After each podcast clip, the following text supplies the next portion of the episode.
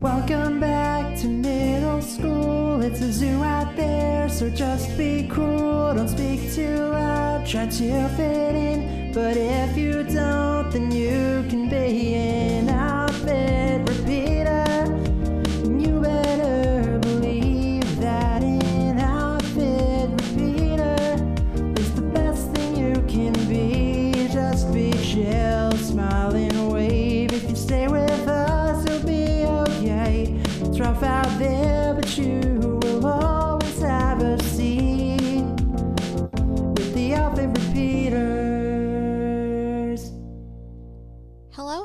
everyone, and welcome to the Outfit Repeaters, an unofficial Lizzie McGuire recap podcast. I'm your host, Marisa Cantor, and with me, as always, is Sam Chung. Hello, Marisa. My question of the week for you is how come we're the last people to have reviewed the ColourPop palette that came out?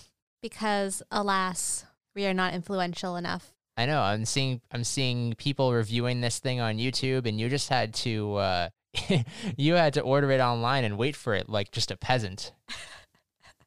I knew you were going to say that.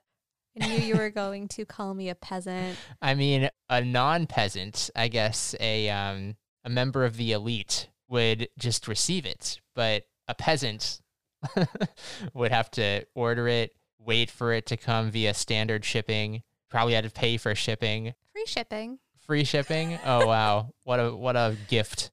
No, you are absolutely correct. I am a peasant. ColourPop got me hook, line, and sinker. At the end of the day, 20 years later, I am still spending money on Lizzie McGuire themed lip glosses. I know. And are they even good lip glosses, or is it just the fact that it's related to Lizzie McGuire that makes it enjoyable? Well, I have actually never ordered makeup from ColourPop before, but I have certainly heard of it. They do a lot of really cool collaborations and are a pretty well known makeup company. That's the thing. My mom was like, Marisa, you barely wear makeup. And I was like, I know, but like, am I not going to just buy an eyeshadow palette that has Lizzie McGuire on it? Absolutely. Well, I guess this could actually work in your favor because now everybody knows that we had to buy it like a regular plebeian, and so we're, we haven't we haven't been paid to give it a positive or negative review. So if we get it and it's terrible, we can be like, "Hey, this was actually terrible." So I guess that gives us a little bit of leeway in our critique. True. And I just went full throttle and bought the entire set. Oh my god! So I am really excited for it to arrive. Perhaps next week's episode, we can start to assess. Can't wait. Will you test it with me? I don't I have no barometer. I don't like you could I could test it, but I don't know like if it would be good or bad because I have nothing to compare it to. You forget your stage makeup days. That was very minimal makeup. I am most My skin always just glows regardless of what you do to it. I can't help it. I just glisten. so they they never needed to do too much as far as stage makeup went. true. Why did I just say true? I don't know why I just said that. I don't know why I just said you were glowing. um, That was just how you always saw me. that's not even true. Yes. But yeah, I am most excited for the lip scrub that comes with it and the eyeshadow palette. You know, there are a lot of very iconic, when you think of the Lizzie McGuire color palette, the hot pinks and the lime greens and the deep purples, which are a bit out there for me, but there actually are some really nice neutral shades as well that I can definitely see myself using for all of these virtual panels that I will be indefinitely attending. yeah. No, it's a very eclectic mix of colors. It is. And you know, my favorite thing about the ColourPop drop, first of all, the fact that, of course, I made my purchase the moment that it was available to me.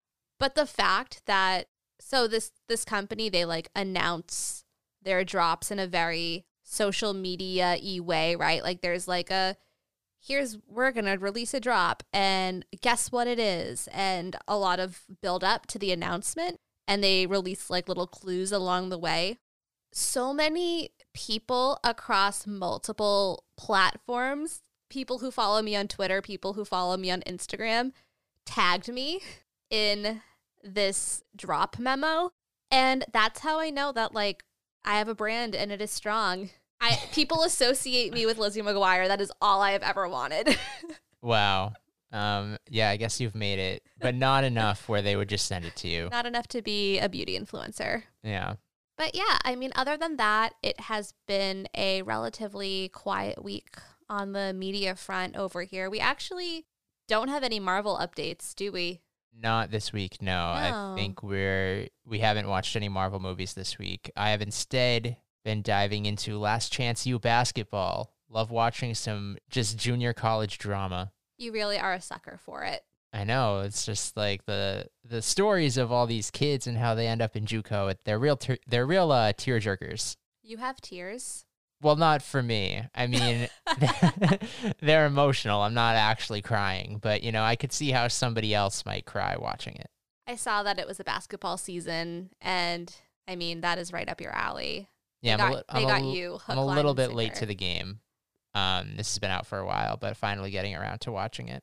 Cool. And then my big TV news for the week is that The Nanny is now streaming on HBO Max. And I'm so happy. I have been waiting for The Nanny to be available to binge for years. It is one of my all time favorite shows. There's such a place in my heart and so much nostalgia associated with The Nanny. I'm so happy. And I will never skip the theme song, HBO Max. How dare you? Wow, that's a lot of commitment.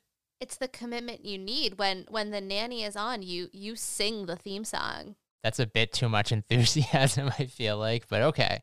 i think for me yes it's funny and the st- the styling is iconic. Fran's wardrobe is a whole you could do a whole podcast just on what fran wears. But for me i just have such fond memories of one summer i stayed up every night between the hours of I think midnight and 2 a.m. It had a block on Nick at Nite. And that was kind of how you binged something before binging was a thing. that's not that's not binging. That's just how things are scheduled on TV. it's not binging, but what I'm saying is like if you wanted to watch every episode of a syndicated show, that's how you did it. You knew when the blocks were yeah. and you committed to watching it during those blocks. There was purpose. Yeah, no, that still exists. That's like my job. I know it exists. I'm just saying that I like when I was watching The Nanny, there wasn't even the option to watch stuff on Netflix the way there is now or Mhm. on every streaming platform to ever exist. And just like the Jewish representation is so good, like all of just the casual, the casual Yiddish and Fran's mother and the babka, the tchotchkes. Oh my god. I think it was really the first time I saw a sitcom like that with a leading Jewish lady. And you know, Fran Drescher fought for that. The network wanted Fran to be Italian. And Fran was like, no, no, no, I am Fran Fine, a Jewish lady from Queens. hmm So yeah, I have started rewatching that and it's just all the good vibes, all the good memories. Also the the sexual tension between Fran and Mr. Sheffield. I think the show taught me what sexual tension was. Wow. It's so good. Well, there you go. But yeah, we have quite an episode of Lizzie McGuire to talk about. It feels like we just watched so many episodes of Lizzie McGuire all in one 22 minute package. Yeah, no, this was definitely quite the filler episode. Every show does this, you know. There's um for example the Breaking Bad episode with the fly, you know, they pick episodes where they have to it, it's kind of like they ran over budget, right? So then they have to be like, "Oh, well, how can we fill most of this episode without going over budget?" So for example, the fly episode ha- happens all in like one warehouse where it's like this is going to be how we're going to cut the budget. Like this entire uh, episode is going to be pretty much unrelated to the plot overall, and it's just going to center around this one very simple story. Lizzie McGuire chose to do it by saying, "Hey, this episode is going to be purely flashbacks." I think probably if we counted up the time, between forty and fifty percent of this episode was stuff that we had already seen before. Yeah, and the wild thing, this production wise and story wise is the season two finale. I mean, it felt filler to me. that makes it so much weirder, right? Because this episode is very much about how much Lizzie has grown and eighth grade is ending and getting ready for high school. And this is the episode that really leads into they mention graduating from middle school, which is something I've never understood as a concept. You didn't have a middle school graduation? I mean, now that I'm thinking back on it, there was some sort of event, but it wasn't like you'll see in the movie. They're in like robes. And this is the episode that really now leads into the Lizzie McGuire movie.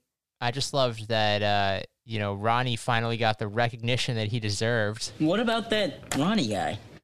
There was so much Ronnie. Lizzie's clearly not over Ronnie from the season two premiere. And how can you be over Ronnie? He's he's Ronnie. And she's like, thanks for bringing up Ronnie Gordo. Yeah, like she's she's clearly not over him yet. She's like, thanks for bringing up Ronnie.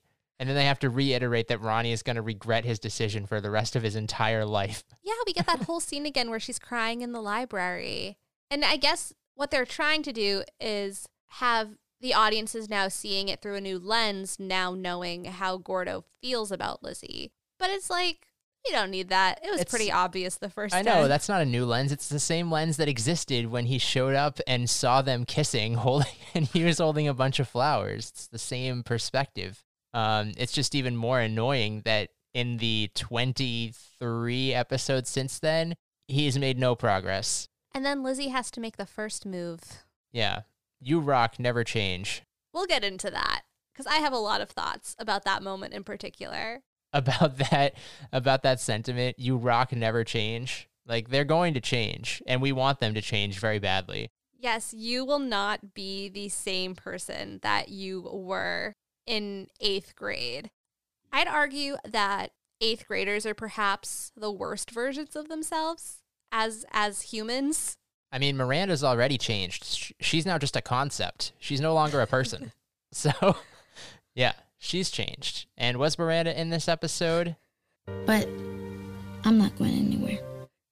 No. She was going she's now on vacation with her family and Me- what a turbulent couple le- uh episodes for Miranda. She's uh sick, she's at her aunt's, she's visiting her family in Mexico. She's uh, on quite a, a roller coaster of her own. You're getting so much mileage out of that clip. I mean, it was so poorly timed. It was literally like the episode before she went everywhere that was not Hillridge Junior High School. I know. I appreciate at the very least they don't let us forget about Miranda in this episode. And at least we get to see her in flashbacks. And you know, I miss her greatly. I I stand by the fact that she might just be the glue that holds the show together. Oh, she definitely is. I mean, you've seen Gordo fall apart, right? Like, and we even get a reminder in this episode about how, like, Miranda has been sort of his confidant about how his changing feelings and his changing body are responding to Lizzie McGuire. And now Gordo doesn't have like his outlet to really like talk about what he's going through. He's just he only can turn to himself. He's not going to turn to Larry Tudgman as much as Larry Tudgman, you know, offers to be that person. And so Gordo is just spiraling out of control. Yeah, he is falling to pieces and the show quickly devolved from really great friendship feelings and a really great show about friendship dynamics in middle school to quite frankly an awkward tween rom-com Yeah, that nobody nobody asked for this. no and to to speak more broadly i have a lot of feelings about this concept and it's what a lot of shows and but just media in general likes to have this situation i mean it's it's a trope right the friends to lovers trope in romance where if you're a guy and if you're a girl if you are best friends with each other well that just means that one day you will inevitably fall in love. It's the whole when Harry met Sally thing, right? Men and women can't be friends. And I feel like without Miranda, this show didn't know where else to go but to lean into that. It works it works the same way the other way too, where it's like Lizzie seems to have like a crush on literally every male that moves. Well, it's literally this idea that she just wants to be liked so badly that if anyone even gives her the tiniest bit of attention, she's like, "Oh, somebody likes me. I like that. I like them." what would you think of this as a season finale? Series finale, actually. Yeah, this is the last episode of Lizzie McGuire ever. I guess they're trying to be kind of nostalgic by remembering all these moments across two seasons, but it's very strange because they've spent so much time sort of establishing that each episode is an isolated event. Um, where I feel like for maybe the first three quarters of the season, it seemed like they had just no regard for anything that they had done previously. And it's really been over the past kind of like five to 10 episodes that they've remembered things that they've done in the past, reference those things, and react to them in the present. It's just, it feels so, it feels like a different show, honestly. No, you're totally right. And this yearbook was reaching back to some some of Lizzie and Gordo's seventh grade photos got into the yearbook. Yeah, this didn't make like they should. There should have been a yearbook between, like for example, they reference um when Gordo came in in the "Come Fly with Me" episode, the Frank Sinatra whole like Rat Pack thing, and I distinctly remember that was a season one episode. So there should definitely have been a yearbook, unless they've been in eighth grade this whole time. No, because there was the just like Lizzie beginning of eighth grade. We're different people than we were in seventh grade. Right. S- Okay. So then, yeah, the Frank Sinatra Gordo in a suit should have been in the prior yearbook. Why would you include that in this yearbook? That's so weird. It makes no sense. But yeah, I feel like we're getting into the weeds of this episode and we haven't even introduced it yet. I know there's just so much to say, but you're right. Let's take a step back. This week we are unpacking Lizzie McGuire, season two, episode 24 Bye Bye Hillridge Junior High. It's the end of junior high when the kids sign yearbooks and reminisce while worrying about high school. Gordo's also worried whether he should reveal his true feelings for Lizzie in what he writes in her yearbook. And this episode aired on February 7th, 2003. So not lined up with summer. No, not even close. And there's going to be like 10 more episodes. So it just doesn't really make that much sense. Yeah, it's really interesting to think about the choices they made because I think what I have deduced is that Lalaine's sudden exit threw things off in the scheduling for season two, and they really wanted to make it seem like she was gone but not forgotten. Oh, but don't worry, she comes back. So everything got really jumbled at the end. But I feel like it would have made more sense just to let it happen organically and just let her kind of fade away and they were really particular about keeping this last four or five episodes together. This is the first time we've really seen, even though it shifted earlier in the season, production order wise, the last, I think, five episodes have lined up. And that that's very apparent. As you mentioned, we're seeing these arcs develop in ways that haven't before. In any normal show, right, you get the news that one of your cast is leaving and you write them out in like a way that's like, okay, this person is written out. And unless it's like lost, you're like, yeah, that person is gone forever. And they just didn't do that with Miranda. They they're like leaving the door open for it never to be shut because she's not going to come back like she's not in the movie, right? She's not coming back for that. So it's like why are you leaving the door just write her out and then you can just stop referencing it. She's just gone. Like come up with a storyline where like she's there and oh her parents are move or like her family's moving to Mexico and she's gone like you know you're not getting another season. You know that she's not going to be in the movie. Why are you just continuing to like prolong this um hope quote unquote hope? It just doesn't make a lot of sense. Well, I think that the problem was that they didn't know that there wasn't going to be another season. There was a lot of talk and negotiation, and there was a really strong sense that there would be a third season post movie. And so perhaps they were leaving the door open for Lalaine to come back so why was there no third season post movie because negotiations fell through. But yeah, let's let's jump into the episode chronologically. I feel like we it's very clear that we have a lot of feelings and that we're kind of all over the place. So let's just let's just do it. The episode starts at the McGuire house where Matt is sleeping in front of an open fridge on a watermelon and we find out that the air conditioning is busted. I think my biggest problem with this episode outside of all the flashbacks is that they didn't know what to do with the B story and with Matt, it's a very weak conclusion for Matt McGuire. Yeah, this is the most useless B story ever. We never find out if they fix the air conditioner. We never saw the indoor pool. Yeah, we never see the indoor pool that they make in the basement. Melina's there for like a second and then she's not there. What happened to Lanny? Lanny is just nowhere to be found. It's really stupid. I don't get why they included it. Me either. Don't worry, we'll have Inspector Pratt look into it. I am Inspector Pratt, and I am here to inspect. Gets me every time.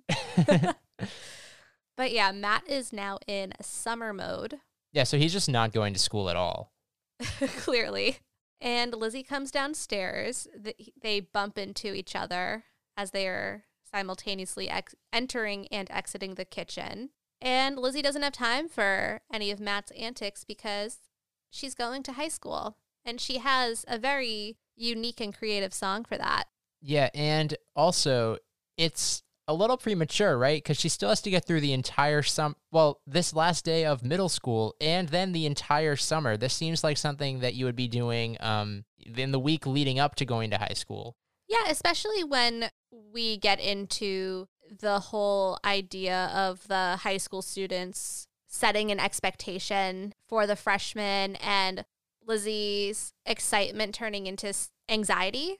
I was like, girl, this is very premature. Enjoy your summer, enjoy your life. Yeah, you need to you need to relax, bro.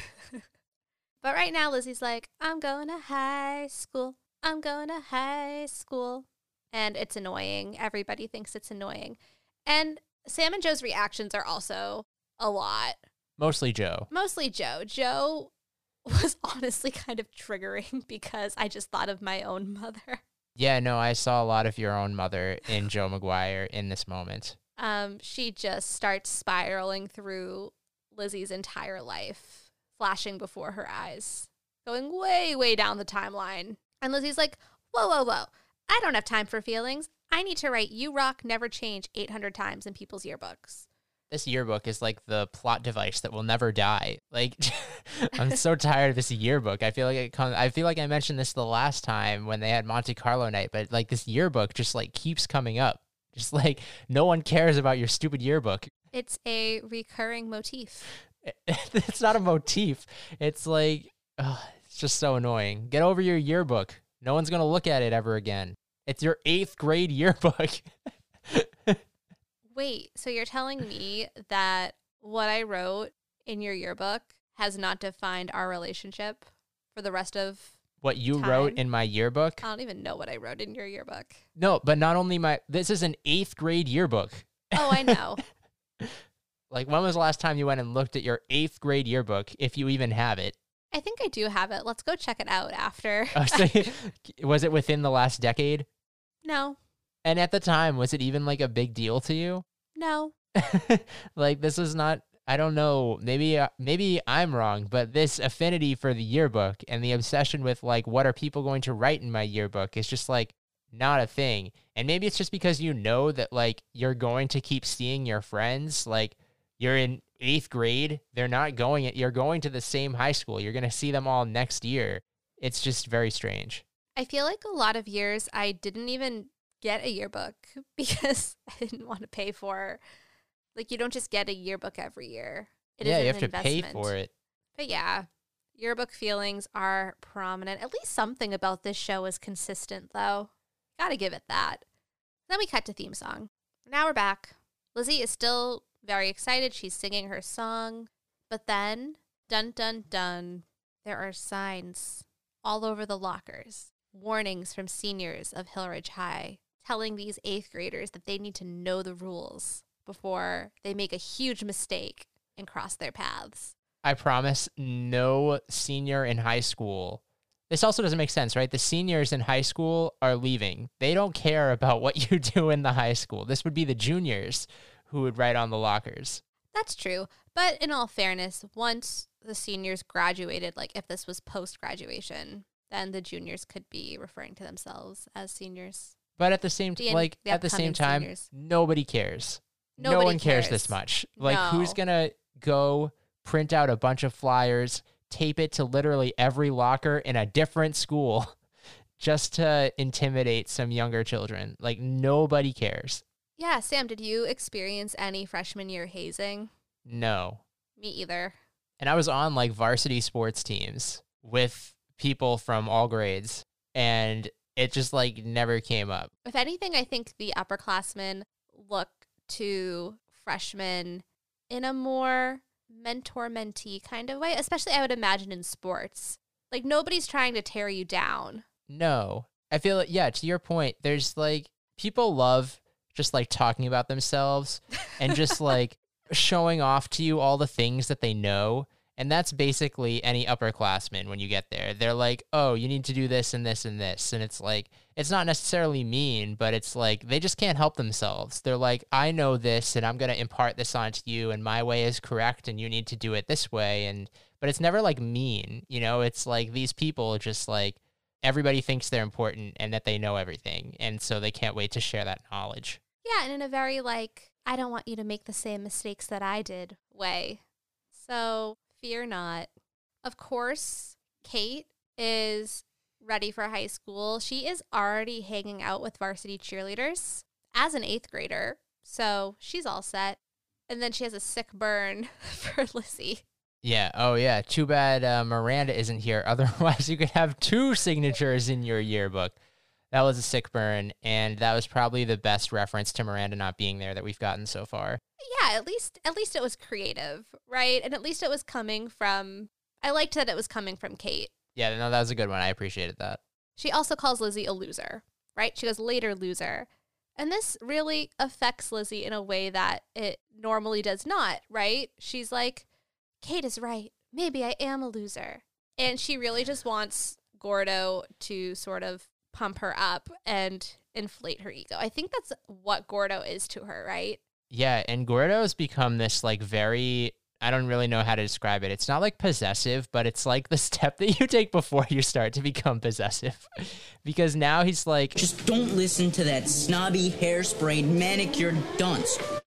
What Gordo doesn't know is that just an episode ago, Kate was out here being like, Gordo's had a crush on you for like ever. Yeah, what the heck, Gordo? You're being a dirk. What a dirk.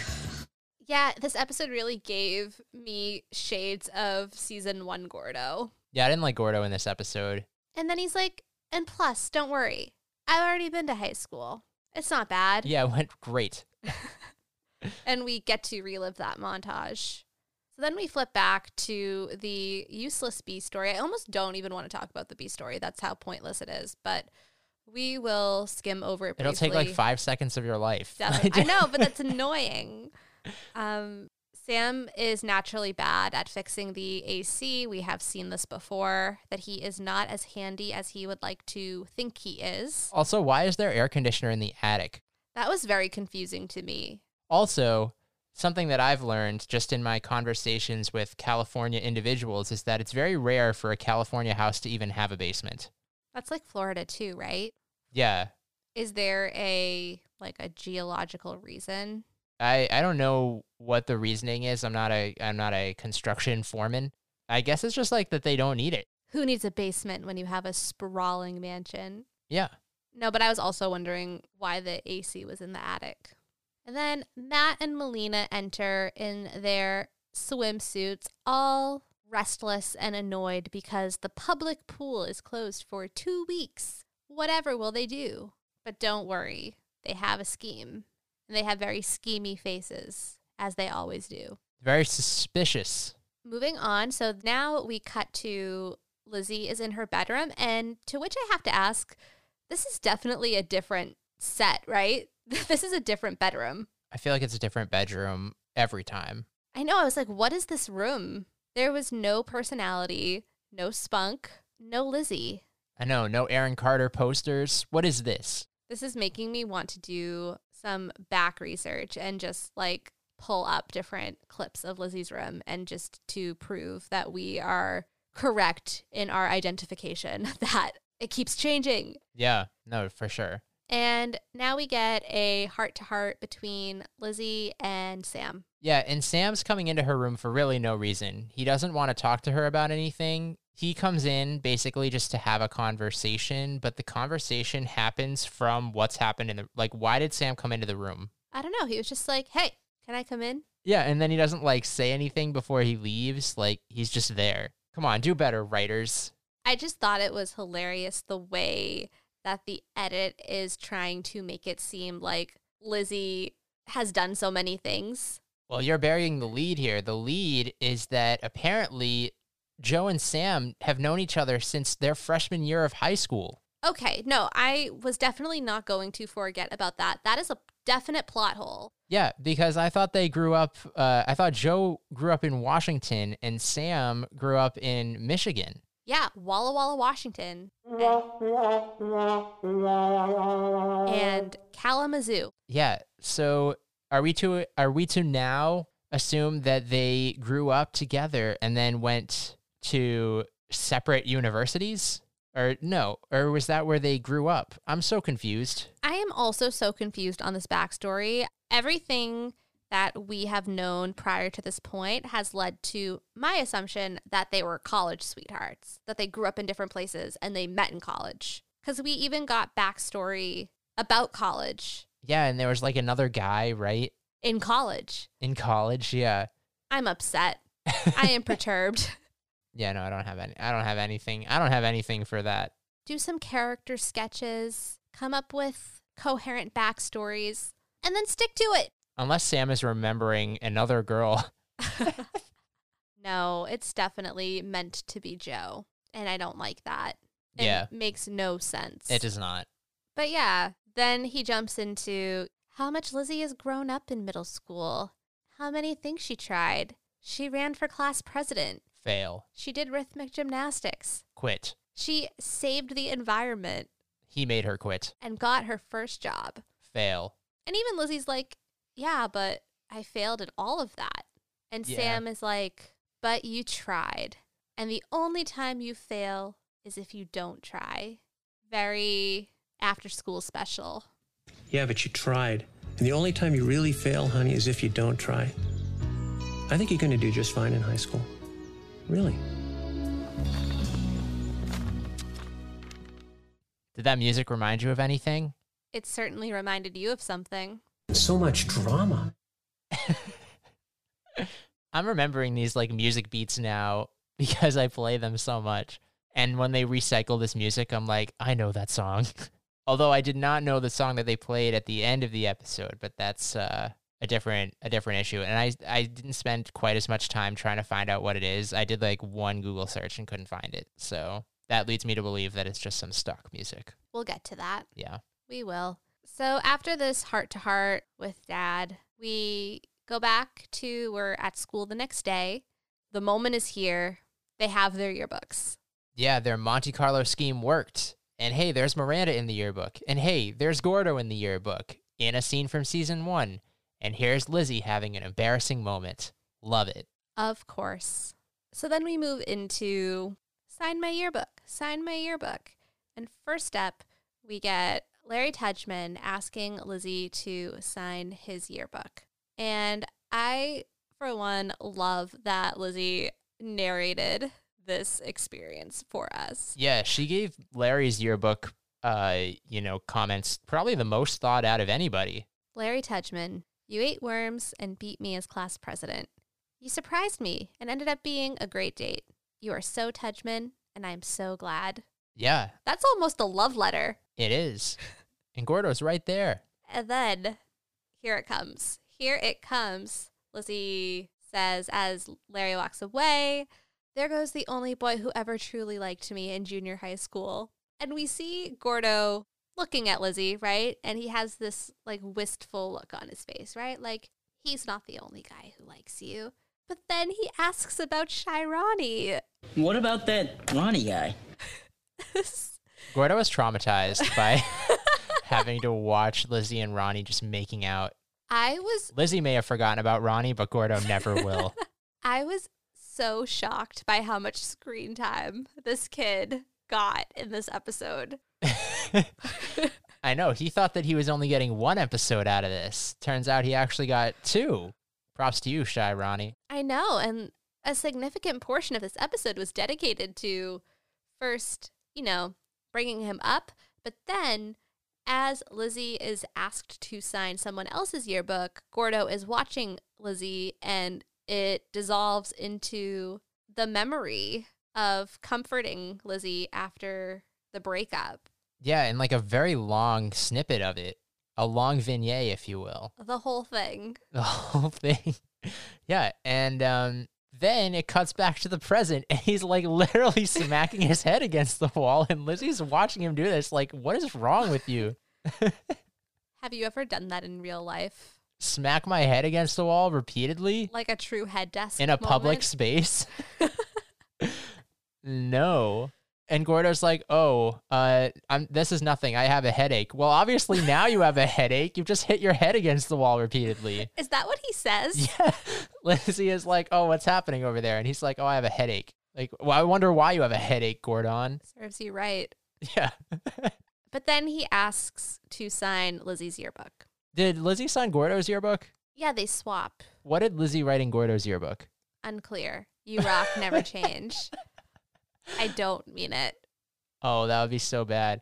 I, I, part of me hopes that Lizzie wrote like, "I know you have a crush on me." Make a move. Kate told me everything. What if Gordo had just written this?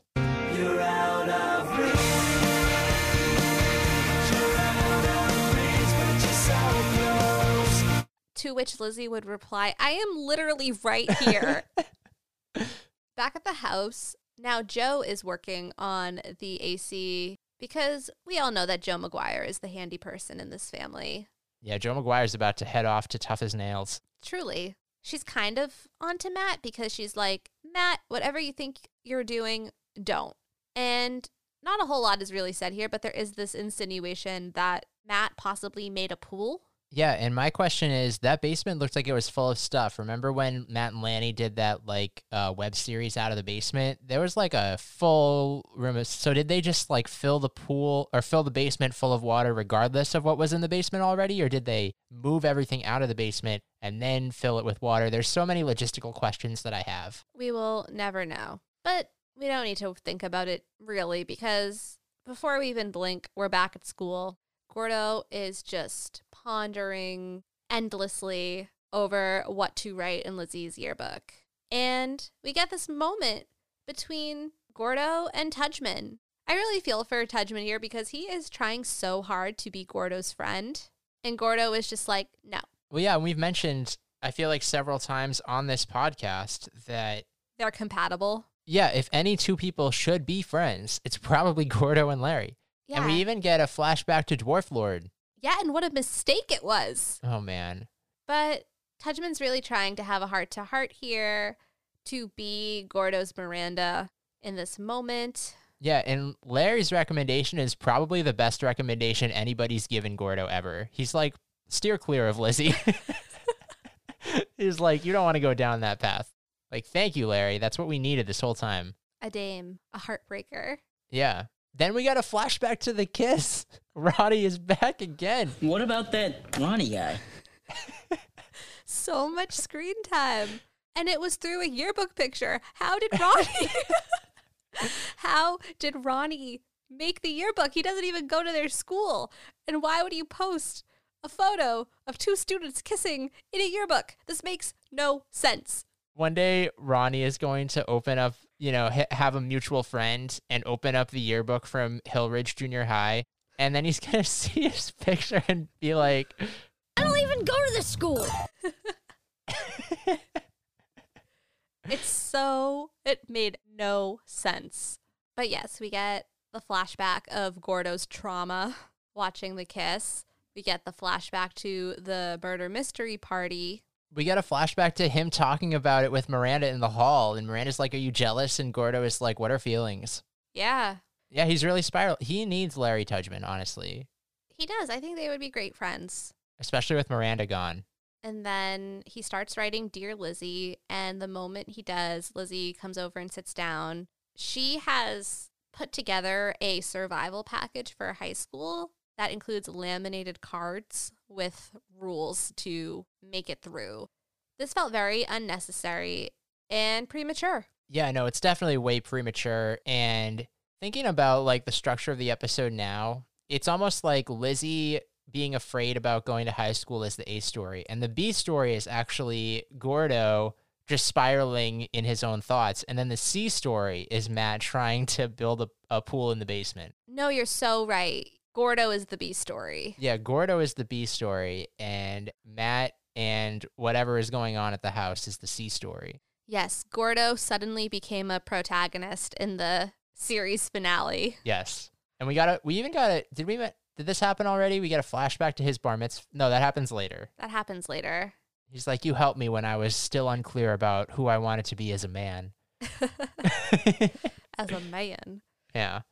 But yeah, Lizzie's made a bunch of index cards. She's also made a map about areas in high school that will be safe for them. And it's coded thus, or it's coded in such a way that red are areas where they should avoid. Pink is areas that she thinks that they should avoid, and the blue areas are safe, but the entire map is red and pink. Nowhere is safe.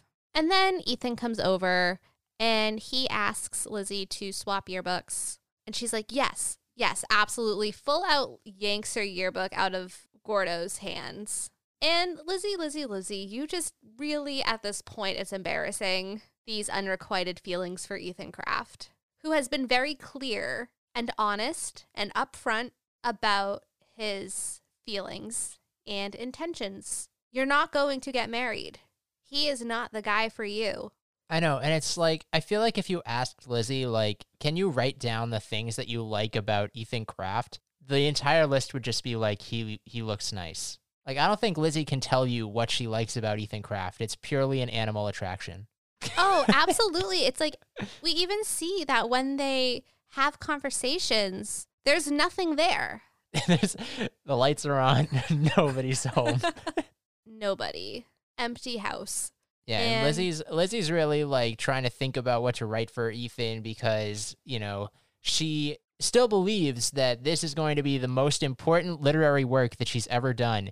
Uh dude, cheerleaders. Can't leave them waiting. Priorities. Oh, he then tells her that he's going to play water polo in high school. You should check it out. I mean, Lizzie will be able to check it out whenever she wants. They're going to practice in her basement. and her takeaway is of course, Ethan is going to be a jock. Kate is going to be a cheerleader, and I'm going to get stuffed in lockers. And I don't know where this insecurity really comes from. Like, why she feels like high school is going to be so incredibly different. I mean, I don't get where she gets the impression that high school is going to be better. She's going to be around the same people she was bullied by in middle school. like, I don't even get where in the beginning this excitement about high school, like everything, the pecking order is just going to change, even came from. Because high school, you get to reinvent yourself and be anybody you want. That is Yeah. the narrative. Okay. well, you know, maybe now that Miranda's gone, Lizzie actually can reinvent herself. Into what? Probably just another version of Kate. So it might be a step in the wrong direction, but hey, she'll be a different person. Yeah, and speaking of Kate, over on the other side of the cafeteria, she has a line of people waiting for her signature. Sometimes it's such a drag being this popular. Not. She signs Tudgeman's yearbook. Harry, change your shirt and get a clue. This is so rude. This made me so mad. They literally went on a trip to Miami together. you know Larry's name. Come on now. I know. Show some respect for the S- Show some respect. Okay, Inspector Pratt. I am Inspector Pratt and I am here to inspect.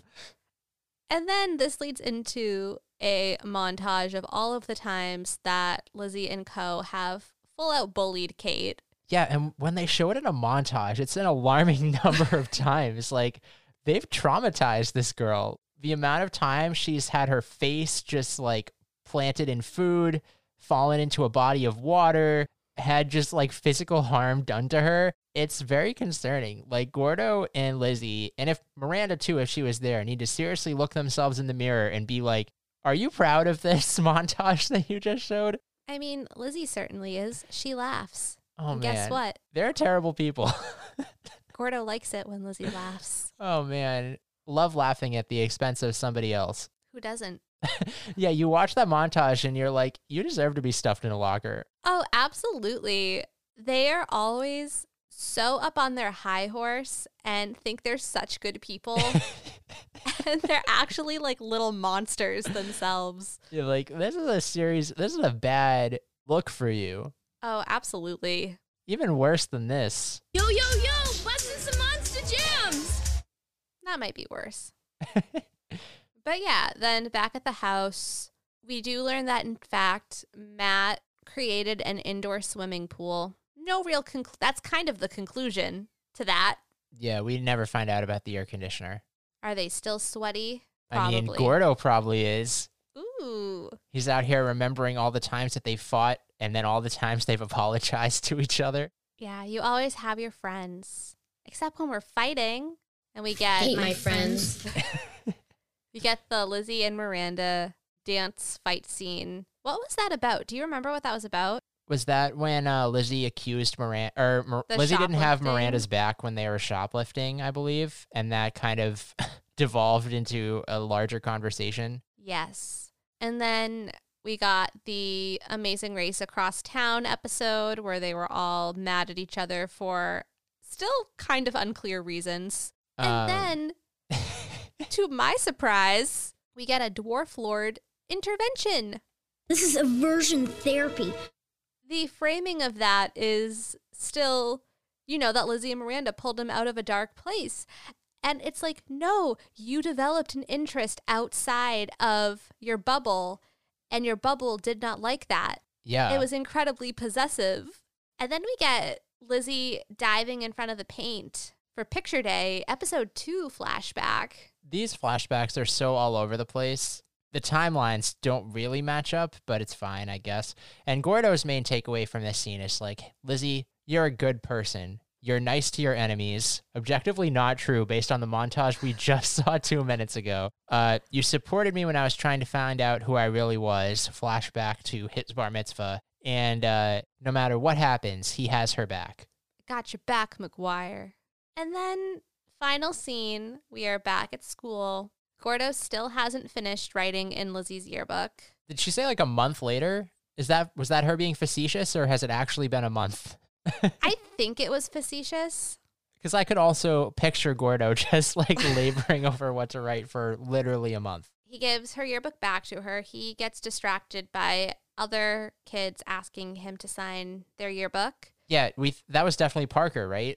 And she's going through the same thing Gordo's going through. She's gonna take Gordo's yearbook and just deliberate about what to write in it for an entire month, Probably. and then end up writing "You Rock, Never Change."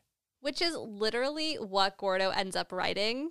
This tickles Lizzie McGuire way more than it should. This, Yeah, she's like, "Oh, that's so sweet."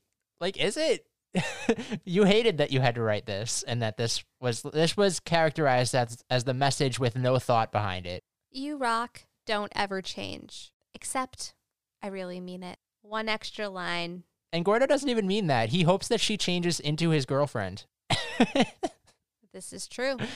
like, why does Gordo want things to not change? Gordo wants this makes no sense. I don't know, but it really awakens some feelings in Lizzie McGuire that cannot be explained. Uh, no, they can't. And this leads into just a full Lizzie Gordo montage of memories. Where's Miranda? Doesn't matter. This is a rom com now. Principal Tweedy calls everyone over for a group photo. Now you were like, what is this photo for? What is the photo for? They've already the yearbook is done, unless it's just for like. Here's the other thing: if this was the actual graduate, but it's not the graduation because the graduation is going to happen in the movie. Yeah, what is this picture for? This is just last day of school. But the graduation should be the last day of school. So this isn't the last day of school. They have to go back to school for the graduation. Oh, no, no, no. The graduation is at a separate venue. What? that doesn't make any sense. Then that would be the last day. You wouldn't take a pic. Oh, oh my god. I don't know. It's a photo for the memories. The music starts to swell. We get little blips of. I really liked the little touch of Ethan and Kate asking each other how their hair looked. I thought that that was a nice little little moment. And Lizzie's like, "Gordo, promise we'll stay close to each other even in high school." They're all gathered for the photo. He already promised that. She needs continuous affirmation. They're all gathered for the photo. The flash goes off, and then we see the end result in photo form. Oh my goodness, Lizzie McGuire made the first move, and she is kissing Gordo's cheek Huzzah! in the final shot of Lizzie McGuire. Wait, but Lizzie, What about that Ronnie guy? What about him? I mean, I don't think she's over him. I mean, honestly, props to Lizzie for making the first move. Gordo was certainly never going to. She didn't ask him if it was okay if she kissed him. She's like, "May I kiss you?" Oh, the, I'm not even going to say it. the movie's going to annoy you so much. I already know it.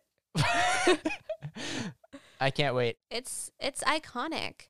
And speaking of I can't wait, that was actually the closing song in the original series and once again, we get some mediocre stock music. And the most savage part about this is that I can't wait is sung by Hilary Duff. Yeah, right. It's a Hilary. It's a Hilary Duff cover of "I Can't Wait." I'm shocked. Once again, licensing just ruining this content for everybody. Although the music that we got was, you know, I didn't think it was harmful. It was fine. It was fine. It was no out of reach. And that's that. That is what was supposed to be the season series finale of Lizzie McGuire. Yeah. One of the weaker series finales I've seen, not gonna lie. I appreciate the attempt at nostalgia. It just really bothered me that, like you said, half of the episode was flashback clips. And I appreciate Lizzie making the first move. But then I feel like if I'm remembering correctly, as if this movie isn't burned into my brain, the movie is just going to act like that never happened. Well, it's going to be so weird, right? Because now we have 10 more episodes where it's like that never happened. Oh, yeah. It's about to get wild on the Outfit Repeaters. I feel like I'm already getting frustrated. If there's anything to look forward to, silver lining, it's not the end of Miranda. We will see her again. Oh, yay. I do like that. Move it! Miranda's back. Really looking forward to her being back in the mix. But yeah, should we talk about some outfits? yeah, let's talk about some outfits. I mean, nothing really stood out. Without Miranda, the outfits are pretty bland. Another thing Miranda adds. I know. Like I thought we had just gotten into our like Union uh, Union Jack American flag tracker. Like Union, Lizzie and Gordo are never going to wear any American flag paraphernalia. Yeah, they don't have to overtly display their patriotism because they are white. I mean, yeah, nothing is like standing out here in the first couple minutes. Who are Kate's friends? None of these people are clear. I don't know. All of the friends, all of the number twos have disappeared. Where is Miranda? Where is Claire? Where is Lanny? I'm about to I'm about to crank out a conspiracy theory. It's just weird, right? That all of the all of the number twos. I mean, that is weird. That's not a conspiracy theory. I that's know, just but, something that's like, weird. It feels like it could be. I, I I would need to massage it and like figure out what it would be. I'll come back to you next week. Well, what about this outfit that Kate's friend is wearing? How would you describe this? Barbie. Just Barbie? She looks like a Barbie. yeah. You're right though. Not a lot to talk about. I mean, that's because so much of this outfit, or so much of this outfit, so much of this episode is just flashbacks. I mean, here's Gordo looking like a straight curtain from the 60s. Not a great shirt. I mean, I feel like I've seen that shirt from Lizzie before, Yeah. if we want to call her an outfit repeater. what a part. Good old For that. zigzag. Yeah. Ethan's hair looks particularly good. I don't know what it is. I mean, after you shave it fully once, it, it just grows back in better. That's what they say. That was a dream sequence. no, he, a- he literally did that. That's canon now. it's so funny to me too. Like he just looks Clayton Snyder looks so much older than everybody else at this point. And he's not even that tall. He's six one. It's just everybody else is so short. Can you believe this is the last day of school and Lizzie didn't even have uh, any internal monologue about what she was going to wear for picture day on her last day of school? Shocking. And then she just comes out with basically something that she would wear any other day. It's true. This flashback to them, she looks so much younger. So young. I was thinking that too. I feel like her face changed. Her son Luca looks so much like her. Oh, we didn't talk about the fact that Hilary Duff had her third child in the last week as well. That was news. Oh, congrats to her. Yeah. Yeah. She had another daughter named May. Uh, wow, look at that. Sam, should we name some MVPs? Yeah, and I think you know where mine is going. Go. What about that Ronnie guy? Shy Ronnie, congratulations. I thought we'd never see you again, but you're clearly still on everybody's mind. You get my MVP this week. Congratulations, Shy Ronnie. what a comeback. I know. And the fact that it was like, not only did he come back, but he came back in such a present way. I think that's what really just like blows my mind. Like, Gordo is still having PTSD. Lizzie is still having PTSD. Shy Ronnie played a big role in this episode, even though he was not physically present. Yeah, Shy Ronnie is just off living his life. Shy Ronnie is out. I mean, Gordo can say what he wants. I think Shy Ronnie has no regrets because, like Larry, he's probably also like, yo, run away from that situation. But yeah, no, Shy Ronnie, you get my MVP. I don't think we actually gave him an MVP, did we? In um the episode that he was in. So actually, yeah, no, in the in the episode that Shy Ronnie actually appeared in, um, it looks like I gave my MVP to Jo. You gave your MVP surprise to Gordo. why would you why did you do that? I don't even remember now. I don't remember, but And Rachel, did too. Also did. You and Rachel both gave your MVPs to Gordo. and we both actively dislike Gordo, so I don't know what happened. I don't know. oh know. man, I'm gonna have to revisit that. But yeah, no, now I'm even more like this is the right thing to do because Ronnie didn't even get an MVP in the episode that he appeared in. No, it's definitely Shy Ronnie's time for an MVP here at episode 59. Congratulations, uh, Shy Ronnie, you're my MVP. I just I have to give it to Lizzie McGuire. Oh yeah, If anything, because she made the first move. She figured out the situation and she went for it. oh wow. Okay, so this is and I respect that.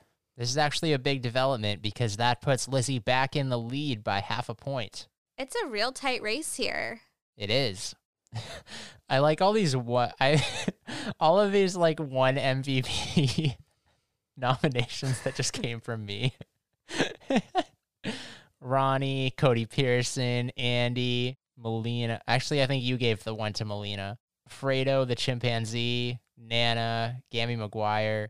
I'm surprised that Melina hasn't gotten more. But I feel like Melina never really gives us enough. Like you're She gave us there. nothing. She was here. She was in this episode, but she gave us like nothing. Nothing. Yeah, no, definitely underutilized. And I feel like honestly had probably as many lines as Lanny would have had, which is zero. Yeah. I am on the edge of my seat to know who will be the true MVP. Yes, it's going to be the race of the of the year. Yes. And this is an Olympic year, mind you. So that's how important this is.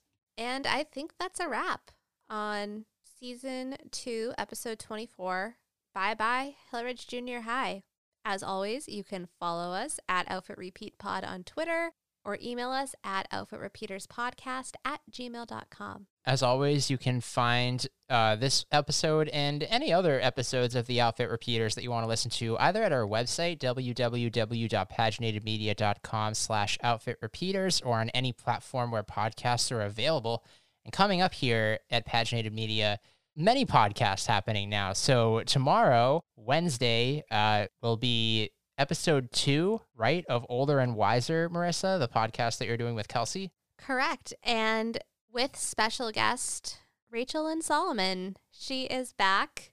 We had so much fun. So if you enjoyed Rachel's presence on the Outfit Repeaters, be sure to check out our episode of Older and Wiser.